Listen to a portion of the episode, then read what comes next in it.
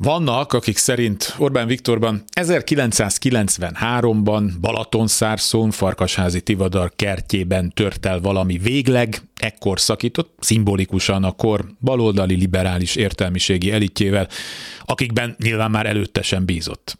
Arról talán majd egy másik értekezésben, hogy nekik később milyen felelősségük volt abban, hogy elékezhetett 2010.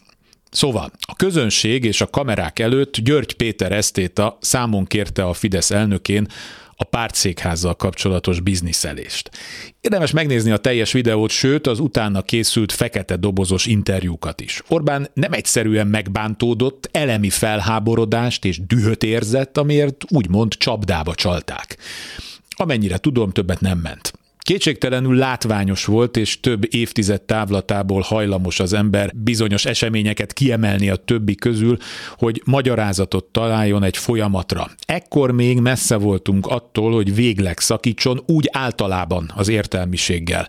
Meg volt a maga tábora. Sőt, annak ellenére, hogy nem elég lojális harcos társaktól már megszabadult, még bőven maradtak a pártban és a későbbi kormányban is komoly intellektuális szakmai teljesítményt felmutatni látni képes arcok, akárcsak az értelmiségi holdudvarban. Igaz ez akkor is, ha egyre többször kellett egyeseknek morális kompromisszumokat kötni, ha tartani akarták a tempót az élcsapattal. Az évértékelők közönsége is egyre változott. A megmaradt ős fideszesek kivételével gyakorlatilag teljesen lecserélődött. Az egykori saját értelmiségi tábor eltűnt, vagy háttérbe vonult, nincs már szükség a kirakatban akadémikus bácsikra, írókra, költőkre, más hasonló naftalinszagú figurákra, legyenek azok bármekkora jobbosok is. Minek? Rogán Antal és Habony Árpád újra konfigurálta a biodíszletet, az új politikai és gazdasági elit közé trash celebeket ültetnek, akikkel boldogan lehet szelfizni.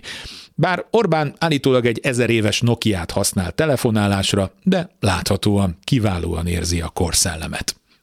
Kárpát Iván vagyok, ez az Esti Gyors, a hírek után kezdünk.